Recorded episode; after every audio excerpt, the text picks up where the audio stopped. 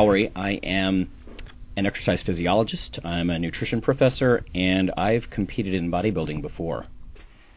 Hi, I'm Rob Fortress Fortney. I'm a journalist, um, strength athlete, competed both as a powerlifter and a bodybuilder, and uh, have worked for various magazines, among them Muscle Mag International. And I'm Charles Staley. Uh, I'm creator of Escalating Density Training and author of Muscle Logic. I'm Phil Stevens. I've competed in both powerlifting and strongman. Uh, most recently, I'm a national record holder in the APA and the APF um, Raw Division 275, 242. And today we have as guest on the show Pep Wall, who is the owner and proprietor of the famous, at least famous to people who who matter to us, um, Bodybuilders Gym in uh, Akron, Ohio, which was ranked uh, by Universal Nutrition as in the top 10 hardcore gyms in the USA. And actually, in June, it's going to be celebrating its 30 year anniversary. And in that time, it was uh, it, it's only had one owner, and that's been Pep. And Pep is um, he's the NABA chairman for the state of Ohio. Is that correct? Yes, yes, it is.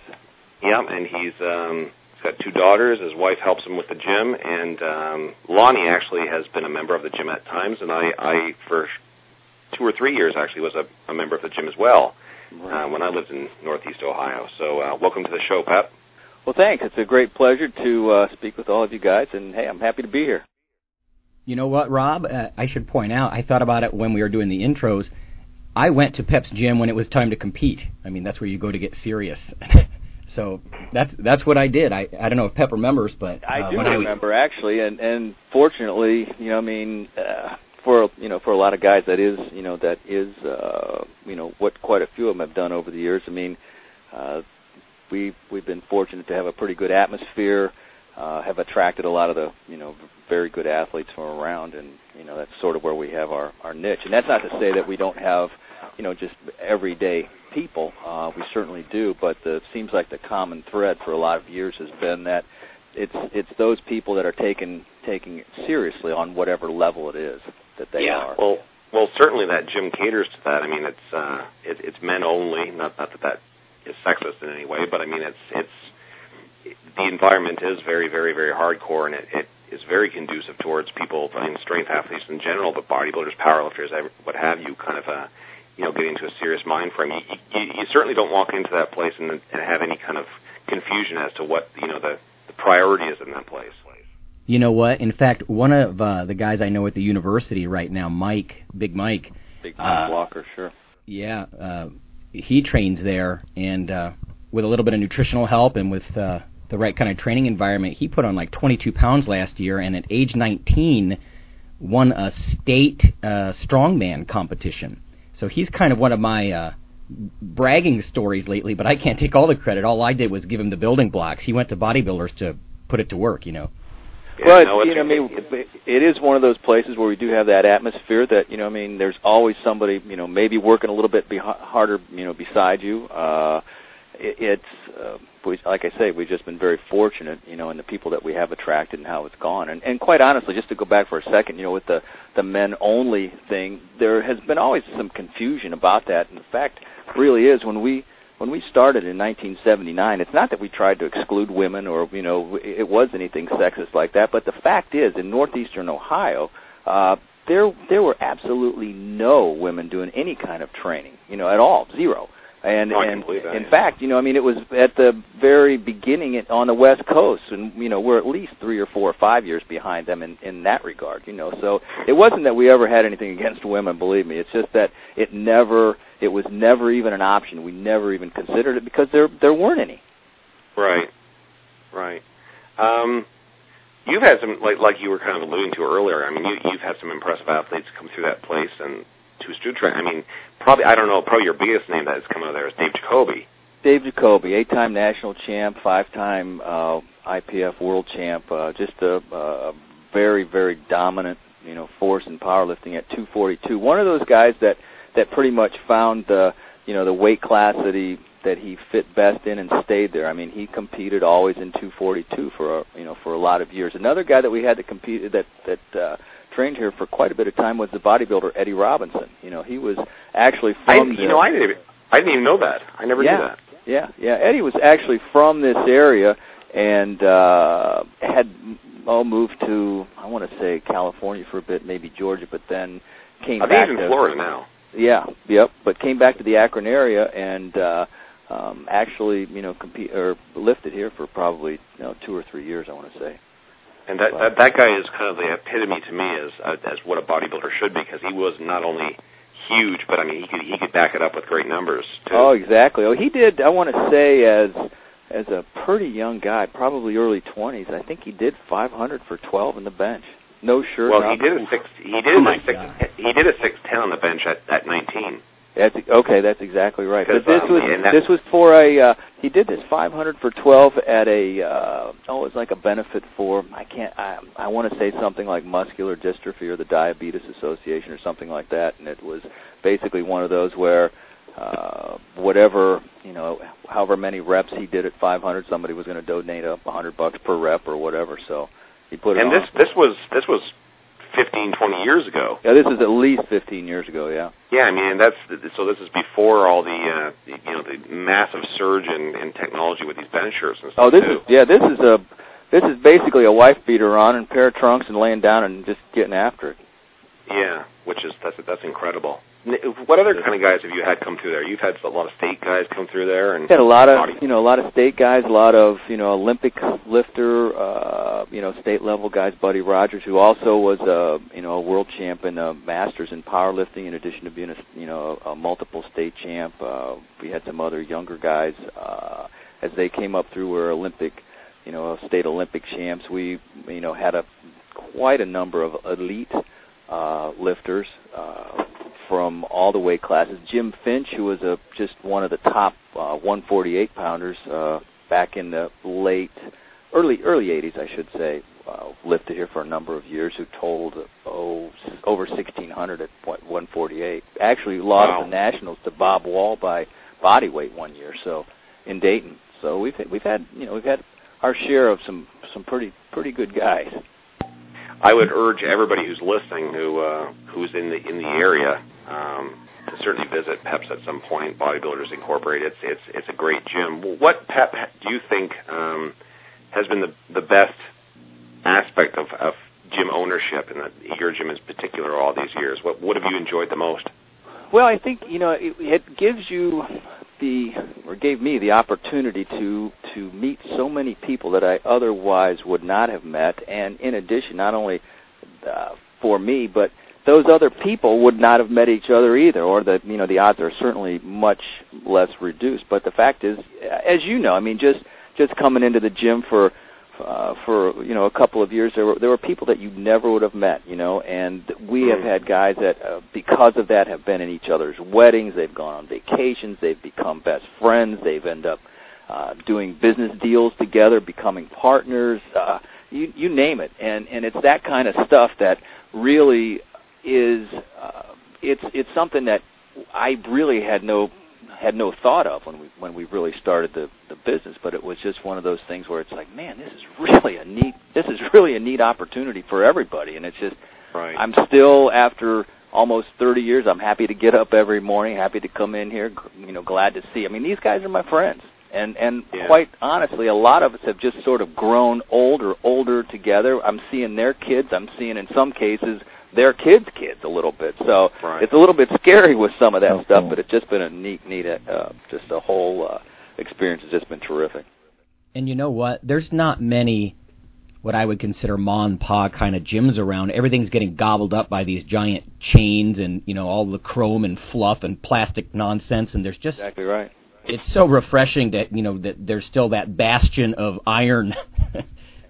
Well, You know, you know, I tell, I, yeah, I, I tell a lot of people. I mean, we're just a, we're a dinosaur. I mean, we really are a dinosaur. It's uh, it's one of those things that you just don't expect, and and we have different people coming in. It's like, man, I Mhm. can't believe this place. And it's not, believe me, as as both of you guys know, it's not because you know we have carpeting and ferns hanging. I mean, it's quite the opposite. It's just it's it's no nonsense. It's getting after it. It's right there, and and it's and hopefully we have virtually everything that you need, and it's within a few feet. Well, the cool thing that I always found about it was because it, it is kind of like you know that kind of tough guy environment. But the fact remains is that you you guys kind of foster such kind of a brotherhood kind of family atmosphere there. I mean, I mean, you even have to look at you know your Christmas parties that are right. that are wonderful. You know, I mean, it's, right. it's it really is kind of a family type environment, and you know, people come there and they train hard and stuff. But there really is a much more kind of brotherhood kind of atmosphere than you would even find in like, you know, and that which kind of goes against type too. I guess a lot of people would think that know, places like that are kind of like, you know, cold and unfriend, un, unfriendly. But it seems like you know people really really people, are kind of yeah. Like people really really do care, and I mean it's and that's one of the things that you know my my wife Angela really has has stressed. You know, it's hey these guys, you know these are our, are our guys. You know, this is our our extended family. We want to know how was your day when you walk through the gym door. We want to know, you know, how's the job going? How's that, you know, how's your girlfriend? How's your wife? How are your kids? And and we want to be able to ask you by name how that stuff is and remember what's going on. And and I think right. because of that, it, it all starts, I really think, from from the top down. And if we didn't care, or if we gave the impression that we didn't care, then I don't think anybody else would care. But since it, since we do care, I think it it puts everybody else sort of on that same offensive. You know, they want to know how their buddies are doing. They want to know how. I mean, it's not only about the lifting, but it's how come you did make that lift, or why didn't you? Is there something else that's going on? You know. Yeah. Now, if if people are interested in, in finding your place, you have, of course, a website. So, what what is that website? You can tell our listeners that they can. Yep, the website is uh, www.thebodybuildersgym.com, all one word. Okay. And, uh, we have uh, anybody listening right now as well. I put the link up on the show, so they can just click the button and go there as well. Oh, great. You know, it's cool. the The website actually follows a lot of what Pep's going on there. I mean, you get the feel for that because there's there's contest photos uh, just you know pictures. Uh, there's uh, of the equipment of the interior of the gym. You really get a feel for what goes on there a little bit. I've always looked at bodybuilders in a way like a this sounds kind of cheesy, but sort of a weight club, you know, a power club or something, because there is that kind of connection there. And, and this website does not look like a corporate giant, you know, come here to hang out instead of going to the nightclubs kind of thing uh, it, there is a sense of, uh, you know, there's uh, order uh, application forms for for contests. Here, here's the the May 2009 uh, Canton Bodybuilding Camp- Championships I'm looking at, and there's photos from these events and stuff like that. So it's uh, this is cool. Actually, Pep, I hadn't been to this site. This is very oh, really? very cool. Uh, exactly what you're saying is is sort of how it how it went. I mean, the the guy that that uh, designed the website actually as you could imagine now, having been here and then having seen the pictures. I mean, the guy was still is a member here, uh, Chet Rogers, and uh, you know. Oh, I know who that is. Yeah, and he, you know, he he he came and um he was in that business, and you know, I I try and do business with people that do business with me, and and I think he really, I think it was easier for him to get a feel for the place because he knows the place but uh, it is you know it is one of those I think you know websites that really does give you a pretty good feel for what it is you're getting. You know, you, yeah, I, right. I really think it does.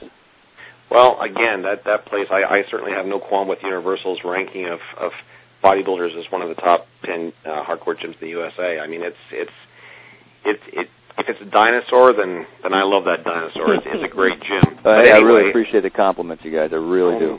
You know, No speaking of, of, of, of dinosaurs, what is it, Mike? What is it about Ohio that seems to, uh, you know, foster all these hardcore gyms between Pep's place and you know, obviously you think about West Side and uh, Sure. man, Pep, you might know. I think he, who is who is uh, the power lifter from like back in the seventies and eighties? Uh, gosh, In Cleveland? big name. I don't know if it's in Cleveland or Ac- Akron. Well, um, huge name. Uh, John oh, Black. well, but what's that? John Black Well, you know, there's another one. There's or so Larry much- Pacifico? Yeah, that's the one. I, Larry I actually, Pacifico from Dayton, right? Okay, what is it about Ohio? Yeah, what is it? I, I don't know. I mean, I think it's it's for whatever reason we we have a we have a tremendous pool of athletes in general. You know, and I think part of it may stem from the fact that we also have such a you know uh, a good football draw. You know, I mean, we have That's tremendous football athletes, and I think those athletes lend themselves uh, very well to, to powerlifting and bodybuilding, and and um, maybe it's because of the fact that there were so many terrific uh, powerlifter or p- football you know football players in, in the area. I mean, I can honestly I can remember now when Chris Spielman uh, came in here for a summer uh, with Steve Studer, who's um, now deceased, but was the strength coach at. He was just a a great guy. You know, so there were just all those different kinds of guys that we've just had for oh, for a number of years, and I think it, because of that, it just sort of there was a need for you know our kind of place. You know what? I think that Ohio. I mean, even wrestlers. We're a hardcore wrestling state. Right. I, I think it's got something to do with like the industrial environment here. I mean, Akron, Ohio, is kind of that oh, you know, the rubber town, Goodyear, industrial kind of stuff. We have lousy weather. I don't know. Maybe guys are pissed off. I don't know. oh man. yeah, no, it's, it's true. The whole environment kind of fosters that because uh, it is kind of a blue collar kind of work ethic kind of thing. Right. So it right. kind of lends itself to people kind of you know being like that. It's yeah. No. No frills. Kind of. Let's get with it. You know. Yeah. Anyway, with that, we should probably move into the topic of the day. Okay. So uh, I, I was going to ask first uh, if Pep. Um, it seems there's a resurgence now kind of towards your type of facility. Uh, people are starting to move away from the commercial type of gym a bit and either start up small club gyms or seem to search out places like yours. Have you guys noticed an influx? Well, I think I, I think you're you know I think you're exactly right. I think people, um, while there is you know a lot to you know the glitz and a lot of that stuff. There's also uh simply because there's glitz and there's ferns and there's carpeting and all that kind of stuff does not mean that um you know it's it's going to be a place where you can really get a good workout in. And i think people are are coming back to some basics a little bit or or at least somewhere where they can get focused. I mean a lot of those places are just such sensory overload you know? I mean there's just so much going on. And and part of it is i think that a lot of the big, you know, the big box chains are just trying to be everything to everybody. And the and the fact is, we all know. I mean, you can't you can't be everything to everybody. I mean, truthfully, when we started, uh, and and still to this day, I mean, Rob and Lonnie both know this. I mean, there's a separate room for powerlifters. I mean, not mm-hmm. because of uh, anything other than they just do different stuff and they approach things differently, and it just works much much better. Um, and and when we when you talk about something that's as small of a of a niche as we are, bodybuilding and powerlifting, and everybody would think, oh man, those guys can just you know they're all doing the same thing. They're all lifting weights. They can all do it. Well, it's they're all lifting weights, but they're not all lifting them the same. And they all have, and they do have different goals, and they do have different approaches and different regimens on how it is they they lift. And uh, so if if we have to split it up, I, I can't imagine what it's got to be like if you're you know bringing a a soccer mom in, a high school you know a high school teacher, a uh, you know a, a student, then a uh, a business person, then somebody's coming in with uh, their child for daycare and and all of that. I mean, it's Im- it's impossible. Yeah. I look at that the exactly the same way. I think things are coming full circle in the industry where people are they're looking for that niche market, you know, a specialty, special attention kind of place instead of these for for so long these giant gyms, even places like Gold's and World, you know, they just all they're so massive with the chains and the kinds of variety of people who would go in there. And I like anything, like with specialty coffee shops or anything else, you know, sometimes you want to go to this specialty shop and and do it right. Well, you know, the funny thing is the Gold's Gym uh, franchises, at least up here, apparently no longer uh, permit anything over 180 pound dumbbells. And apparently, the Gold's Gym at Venice, I don't know if it's true or not, but I heard that they banned deadlifts. Wow. So, so nothing, I mean, nothing would surprise me. And the fact is, you know, I mean, all both of you know, Worlds and Gym Powerhouse, all of them have have honestly gotten away from where it is they started. I mean, we all know that. Yeah, core values. Yeah. I think as well you hit upon it. You know, you say your your group is a family, and I think real lifters they they look for that. Sure, they you do. know, you don't want the solitary environment of the the chain gym where you know, nobody even talks to each other, let alone looks at each other, or it's just right. a social event. So that's such a good point, and you know, it, it we struck me together, the last time you I was know. at a powerlifting meet. And uh, for those who don't know, I, I uh, I'm actually a competitive weightlifter, so I'm in a slightly different genre. But weightlifting and powerlifting, uh, uh, and I've not done personally a lot of bodybuilding meets, but I'm sure it's the same thing. One of the few places where I feel like I could just like leave my wallet, you know, and a backpack on the floor for a while or something. You know, it's one no, of the few right. places where you don't feel like kind of threatened. Right. Right. No, that's that's exactly right, and, and that's you know not to say that everybody's 100% honest, but the but the fact is, I mean, there is an honor among uh, among all of those athletes, and I think it's it's because of the fact that truly they all each of them knows what it takes to get to you know to get to that point, to get onto the platform, to get onto the stage, to be ready to do those kinds of things. There's a tremendous amount of time. There's a tremendous amount of sacrifice, and I think there's a because of that there's a you know there's a quite a great deal of respect that is deserved on on all ends. You know, I mean, there's no doubt Right. about that. Right. Well, just to wrap that up a little bit, let me just rephrase one more time. Uh, it's www.thebodybuildersgym.com. You want to see what a hardcore place looks like, where if you sit around on the, uh, you know, the leg press machine and chat with someone, you're going to get smacked off. no, I'm just kidding. But if you want to get an idea for it, then go check out that website because it's uh, it really gives you a good feel for it.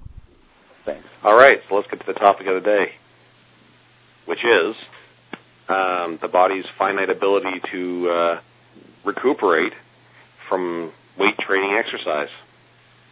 Do we have the uh, the music today, Phil, or no? I don't think we got it, sir. All right, I will. I'll figure it out before I get it online. you know what I'd like to do, Rob? Uh, is one of the things I want to do is that my dissertation covered this whole recovery thing, and I just want to set the stage with a little bit here. Uh, one of the things that I started thinking about with the whole recovery thing was that recover, just if you look at Webster's dictionary, it, it means to get back health.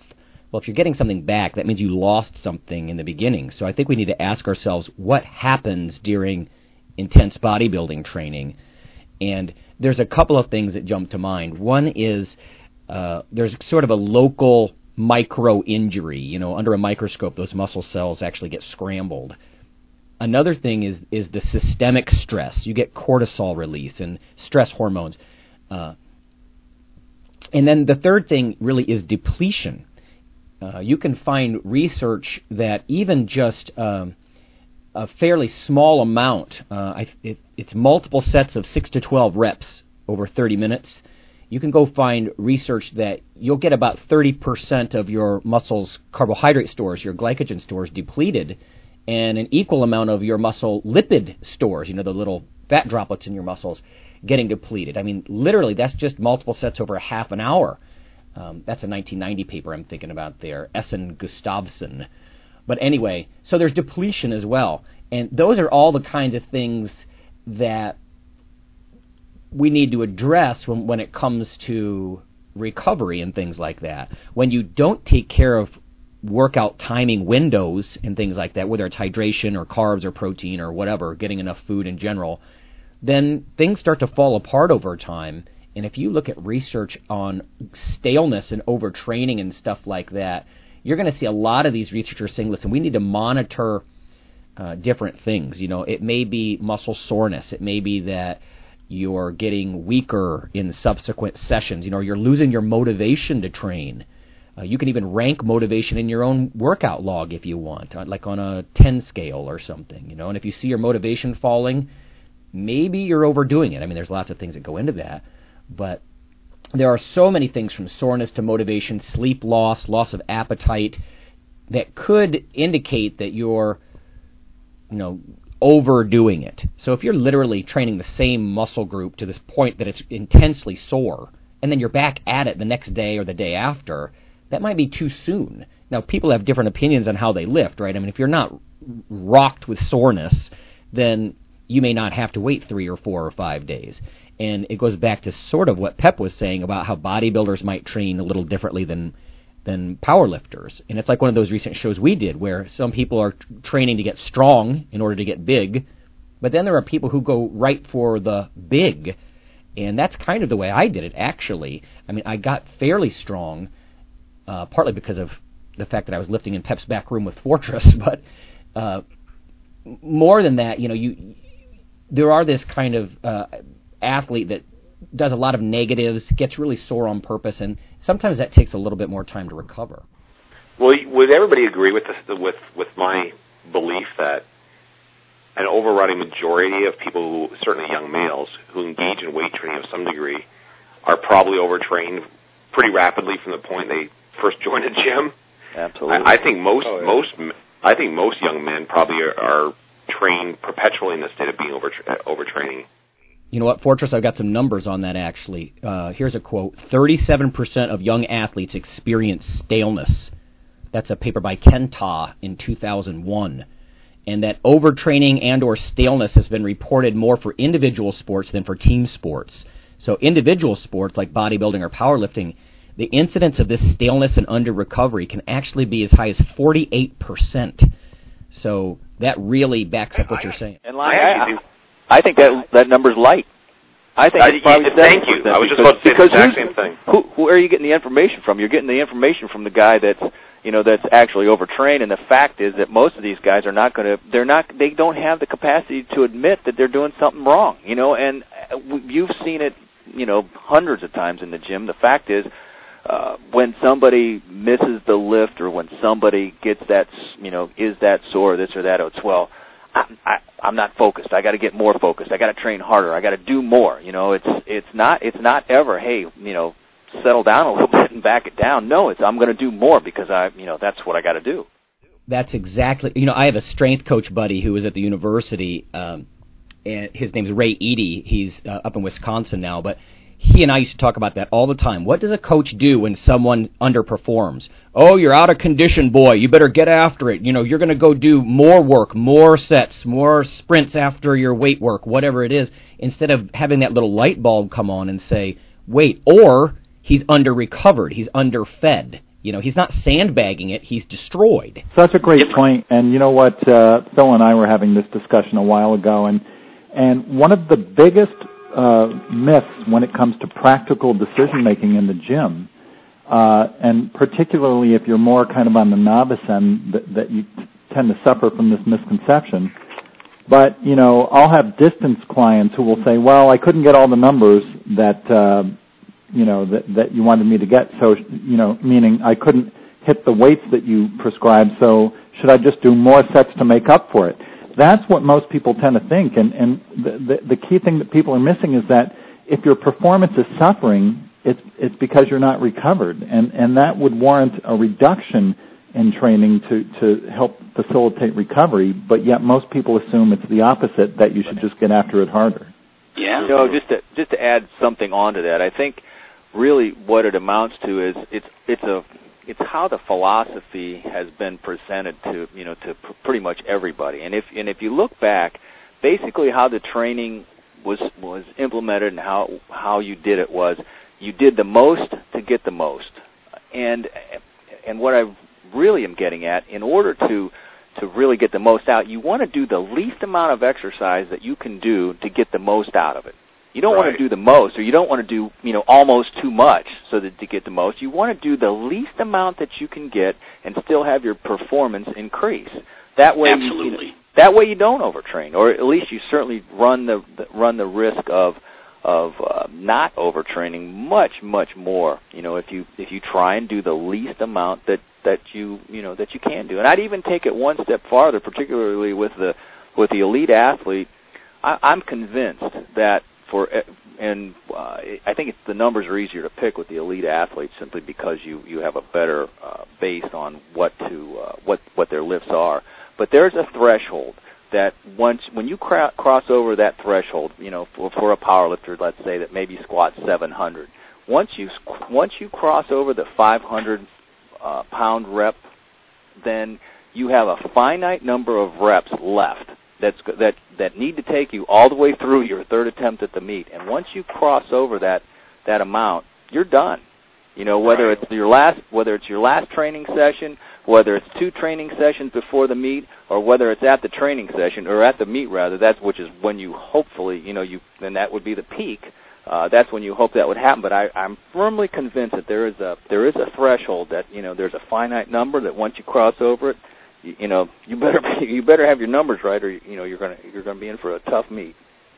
Sometimes runners will talk about junk miles, you know, basically just running beyond what's helping them. And I think it's very true with a lot of these guys in bodybuilding. It's probably even more true. I can totally see your point with like uh, strict power work or even the uh, Olympic lifts like Charles does.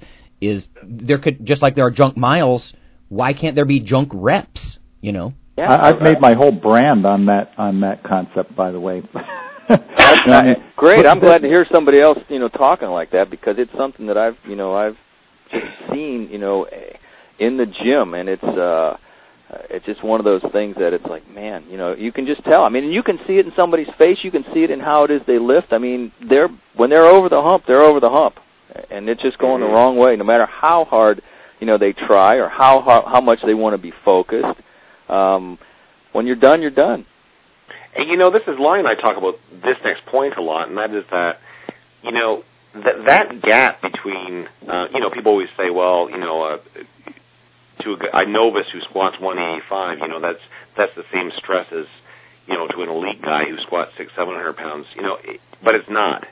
It's not. I mean, that that that gap is. uh, It doesn't matter. I mean, 185 is 185. Six, seven hundred pounds, six, seven hundred pounds, and and that gap gets bigger and bigger. And just because you develop the strength to be able to move it doesn't mean that that increase in weight is not exponentially getting more and more just devastating on your system, no matter how strong you are. Right. So even though both might be 85 or 90 percent of the one rep max, it's a far cry different for the advanced athlete. Right. And this kind of goes with what Pep is saying. I mean, if you're if you're saying, okay, here's this guy who's, you know, a, a basically a beginner in powerlifting, he's competing for the first time or whatever, and he's going to be, you know, working up in this session up to, you know, seventy five, eighty percent, whatever. Um, you know, I mean, that, that that's one thing for him to do a double or a triple at that at that whatever that weight is. But I mean, then you get some guy who squats, you know, six, seven, eight hundred pounds, and he's doing the same percentage point. I mean, it's it's just w- a, a different kettle, you know, kettle going right there. I mean, it's it's just so much different, and and kind of what further to what Pep's saying about you know how many reps you have after a certain point. Yeah, you kind of got that real, real shallow pot that you're you're drawing from, and I mean, if you and if you go just a little step too far, I mean, you know, so so, so for the powerlifter, the athlete who's that much more advanced and that much more elite, it just gets more and more and more important for that guy to be aware of just how much he's got available to him. And Right. if you go just that, I mean, and you're getting to the point where one guy just kind of has, you know, a failure of performance, and the next guy's failure of performance is, you know, you know, he's he's in a wheelchair, Right. you know, and that could be the reality of it. So, you Right. know, but it takes you know it takes such a strong mind for somebody like with with Dave for instance Dave Jacoby that is what we found after after a number of of years the last the last real deadlift was about 24 days out wow, it's pretty tough it's pretty tough to tell you know certainly uh, an upcoming bodybuilder or upcoming power lifter rather that you're going to take your last deadlift almost a almost a month before the meet.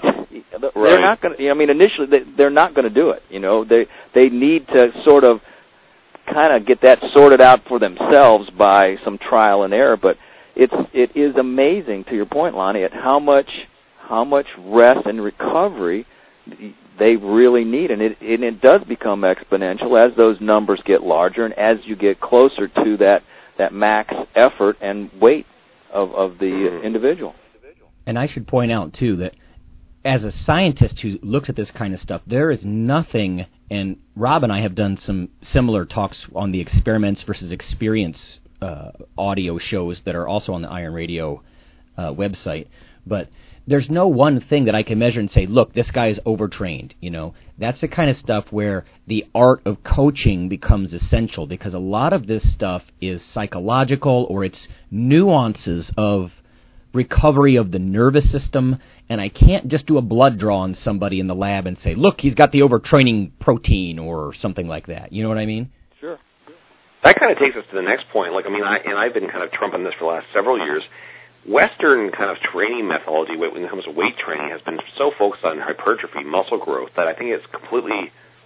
And, and I, I mentioned something about this a few shows ago. Um, people always focus on, oh well, muscle soreness, muscle soreness, and I mean that that that just becomes the mantra that everybody talks about. Well, you know, 48, 72 hours, bullshit. My, you know, I can go train again. My muscles aren't sore anymore. But nobody seems to. Well, not not no one, but a lot of people don't seem to focus on the nervous system. I mean, what you do to it.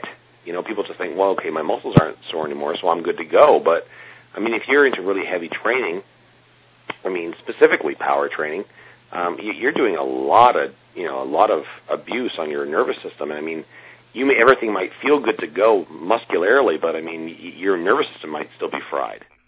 And you know, your immune system isn't reset by even five days uh, either. I mean, if you get to the point where you trained, we've all had our legs so sore you limped around the next day, you know, from uh, just lots of sets of heavy work or negatives or whatever. When you get to that point, a lot of people don't realize they think their immune system just fights off colds. That's not true. It's part of muscle remodeling, and you have not reset some of those things even four or five days later. I mean, completely. So whether it's nervous system, immune system, stuff like that. Um, you have to really be able to get the feel for okay, I'm rocked, you know, I'm ruined. How do I listen to my body? And if I can't, can I seek expert advice to help ascertain where I'm at here? You know, because I'm not saying be a wuss, but I am saying that there are these systems in place, and the nervous system's probably even more important. But I mean, the immune system's a big one too. These things are all over the place with the kind of stress that most human beings, frankly, never endure. Sure. Right. I mean, I think I, I was just I agree 100. percent I think the hardest thing as a as a power athlete is as a younger training age, you can do a little more, and because like you guys were saying, it's it's apples and oranges when somebody's deadlifting 300 pounds compared to somebody deadlifting 700. You know, maybe you can deadlift once, twice a week, but as that that threshold goes up, yeah, you're hitting the same percentages, but you know, you go into a meet and you don't feel right for a week or two after on the nervous system level.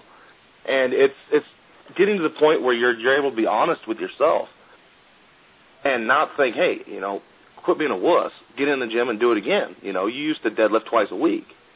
You know, it's it's apples and oranges. You got to become mature enough in your mind as you get stronger to to know that less is more, and you continually you get as you get stronger, you know, you strike when the iron's hot, and that iron doesn't get hot that often. Yeah, I think maturity is the is the key word there, or experience in training, or something like that, or your advanced status. Because you really have to make a decision. I think any uh, competitive uh, resistance athlete, weight athlete, is going to have to do this. Is when do I engage discipline? Right, basically overcoming an urge that oh, it's just not convenient to do, so I'm going to blow it off when do you engage discipline versus when you have to think a little bit smarter and you know be honest with yourself that I'm ruined, I need another day, and I'm going to eat and I'm going to be smart about it and work smart and not just hard. Right, right. And, you know, I want to add something here. One of the reasons I have I have Pep on here talking about this is because coming from the background I do, I, I mean, I know, you know, personally know a lot of elite bodybuilders and so forth, and I was thinking, but is it really fair to get a lot of these guys on here and talk about this because they're coming from a different standpoint of the average person in that I don't want to get into it too much, but I mean they're obviously using certain supplements that are vastly changing their you know their reality as far as the recuperation and so forth. Wink, so wink. Want, you know, and I want to talk a little bit more about the fact that I, I think I think it's never helped along by, and I, I hate to say this because it's kind of like where I come from, but you know the, the muscle magazines and so forth probably don't help at all, at all. In fact, they do a lot more damage than good with this because you know they present these workouts from these quote unquote stars, and and the, again these guys their reality is entirely different than the average guy at home that you know 17, 18 year old kid at home that's sitting at home reading this stuff saying oh well you know pro X here trains five six days a week you know, and works out for two hours at a time and does, you know, 20, 25 work sets per workout for this, that, and everything else and separates everything. And it's just like, but, but it's never, you know, the, it, sorry, you know, on. the fact that goes along with that, Rob, is, you know, do you, do you even think that those guys are going to tell you exactly what they're, what they're doing anyhow, number one, or are yeah. they telling you what they're doing now after they have all of that mass, you know, or are at this point in their career?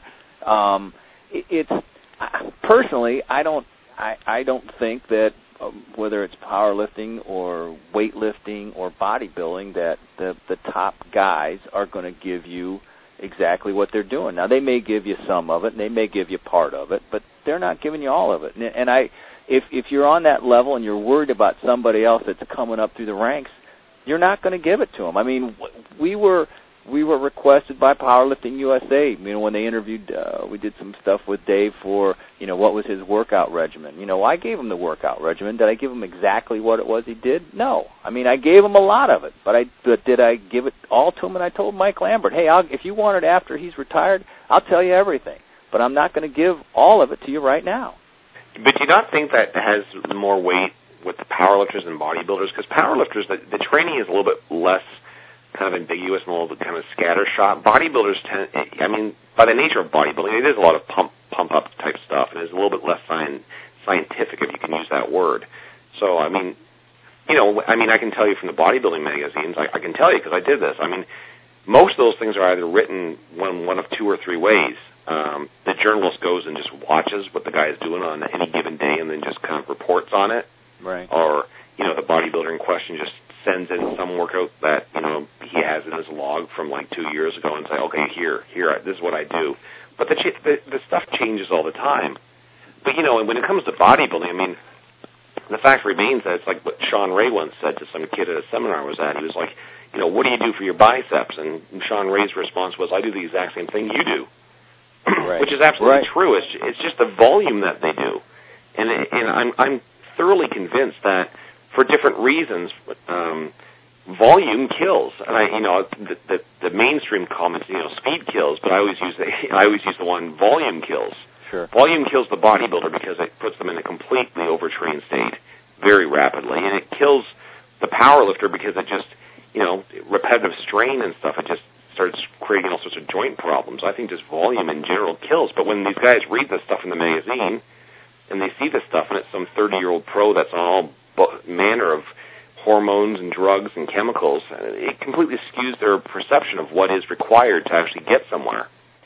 Then you get that 17 year old guy, he rushes to the gym and he does 22 sets of concentration curls or something nonsense, you know, because he read it in the pages of the magazine. Right, right. Well, I think well, another and already their their their perception is skewed by the very fact that they think that they can achieve the the the same you know status and stature that some of these uh, bodybuilders and powerlifters are. I mean, the fact is those guys are the best, and the reason why they're in the magazines and and they are being interviewed is because they are the best. And Mhm. it's just a you know there's a there's a huge gap. I mean, it's it's like we were talking about the the squat in the 185 and squat in the 600. There's a you know there's a reason why you know the guy does squats 185 and the guy squats 600. I mean, and the bottom line through pretty much all of it is this guy's he's bigger and stronger than than you are at that point, and may always be.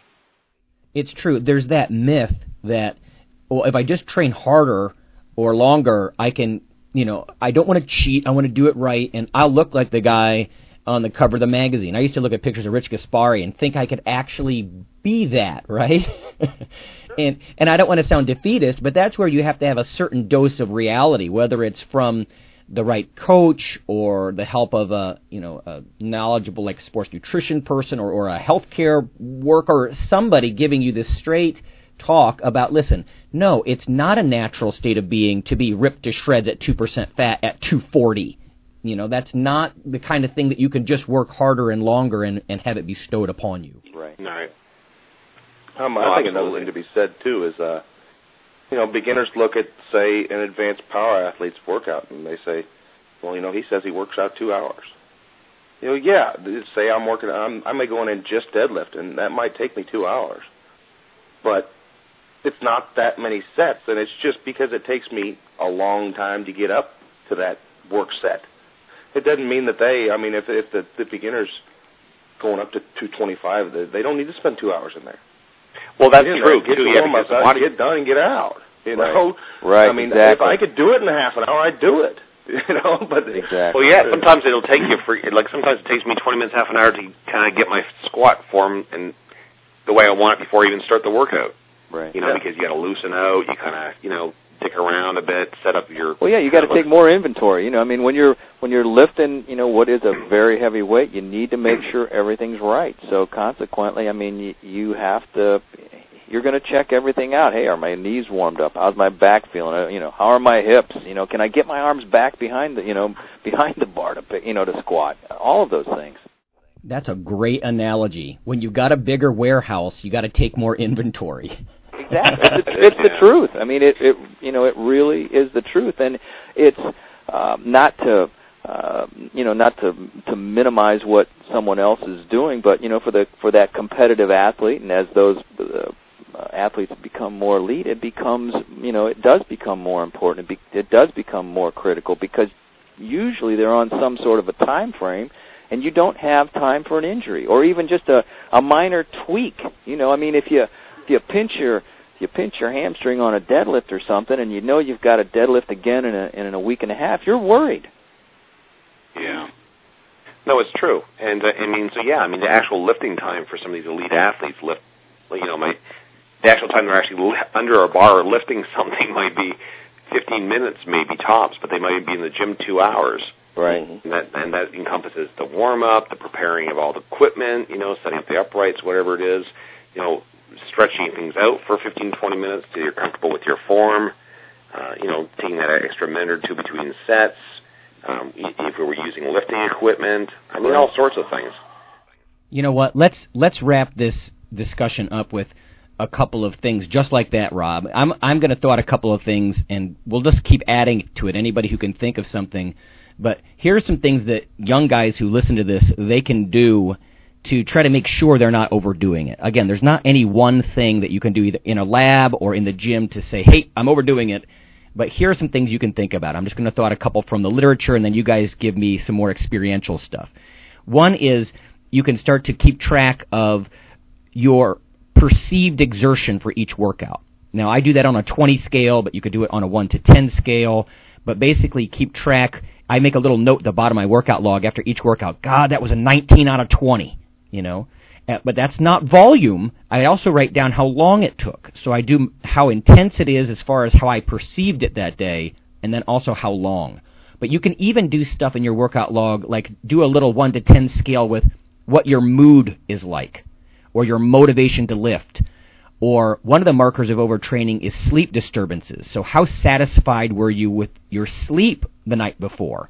If it's an 8 or a 9, great. But if you see consistently that it's a 4, then you might be overdoing something. And the same could be said with a 1 to 10 scale for appetite. So there's all these different things that are kind of emotional, psychological, that you can, in fact, um, do, in addition to just things like your weight's going down, right? I think I think just um, you know I know guys aren't usually very attuned to their emotions, but I think if if you hope to kind of be um, you know a, a respectable strength or muscle athlete, I think you have to a, a guy has to be a little bit more in tune with their emotions because I think it's a strong indicator um, how you emotionally can handle things. I think when people are overtrained, I see all the time. and I certainly know it for myself. You, you emotionally don't seem to be able to handle things nearly as well. I think that's a great indicator right there. You know, I would literally, and I, I have been doing it lately. I need to get back to it, but I would sit in my car after working out and just kind of calmly fill out my workout log and try to purposely cool my jets a little. You know, it doesn't help anybody to get their adrenaline level screaming and then they run off to pay a bill and then go argue with their girlfriend and then, oh my God, I, I forgot to mail this letter. And they drag that adrenaline throughout the rest of their day and they never actually cool their jets and kind of set the stage to recover. And I'd be remiss as a sports nutritionist if I didn't say that's the time to eat too, right? I mean, get your protein and carbs in you as soon as you can after you lift um, doses are a little different, but generally research is saying it, you know, 20 grams or so of a good fast-acting whey protein, maybe twice that much carbohydrate. Research also shows that if you eat some fat at the same time, it doesn't really interfere with the process. So, eating and cooling your jets afterward, so you can set the stage and go into battle again tomorrow, right? Exactly. I really think that that log aspect of it is is really critical, Lonnie. I mean, from the standpoint not only of, of charting what it is you do, so that you actually have a record. You can go back six months, a year, two months, you know, whatever it is, so that you can see what's going on. Also, how it is you felt while you know while you were going through those workouts. Um, and then I, I still I really think what we you know touched quite a great deal on that uh, for the for the beginner type guy and and actually not the beginner for everyone you you really want to try and get the the the most out of your workout for the least for the least amount that you can do and it it just is so uh, contrary to what we really think of, you know, and, and how it is, you know, we think of success and all of that. You know, it almost sounds like you're trying to be lazy. No, you're not trying to be lazy. What you're trying to do is to be as efficient as you possibly can and to be aware of that. And uh, again, I think that being aware of it uh, coupled so well with the, you know, with the fact that you are trying to get the least for the most so that when you feel like you are going over that threshold that you back it down and you're honest with yourself you really, and I'll, I'll add, really I'll add to what Pep just said, and this will be my little pearl for the uh, topic here today, which is that you know every rep has a cost, but not every rep has a benefit. Oh boy, very good. That's beautiful. That's beautiful.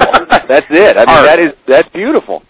I, I just add that I think people just need to realize. I mean, I say it time and time again that you know growth, recovery, and progress they happen out of the gym, not in it. You know, the gym is just damage. It's it's you're not growing in there. You're you're doing damage to create growth that happens when you're out of there. So get in and get out. Fuel and building blocks. Yep, follow it up. Yep. Well, okay. Good discussion. Yeah, very good session. I'd like to thank uh, Pep Wall for uh, joining us today of Bodybuilders Gym in Akron. And again, I'll just say that anybody who's in the Northeast Ohio area definitely owes it to themselves to check that place out because it rocks, definitely. Or even the Midwest. Yeah, make a make a road trip. thanks, thanks a lot, Pep. Hey, listen, thanks you guys. Anytime I, uh, it was a it was a, a lot of fun, great deal. I, I learned a, learned a lot too. So I mean, it was a it was a great great afternoon. Thanks. Thank you, Pep. Awesome. Thank you, guys. All right. Well, thanks, thanks everybody Pep. for uh, joining us. Um, I was just going to say as well that uh, we did have a question from Mike in Akron, but I think we answered it. So if then if not, you can stop by the forum and and ask that away if, if we didn't uh, cover your your question sufficiently. So uh, thanks. Great. All right. Thanks. All right, guys. Talk to you. Talk to you later. The Iron Radio podcast and all of the audio on ironradio.org is for information purposes. You're starting a diet or an exercise program, it's important to check with your physician. Also, seek the help of registered dietitians, athletic trainers, and qualified exercise physiologists in order to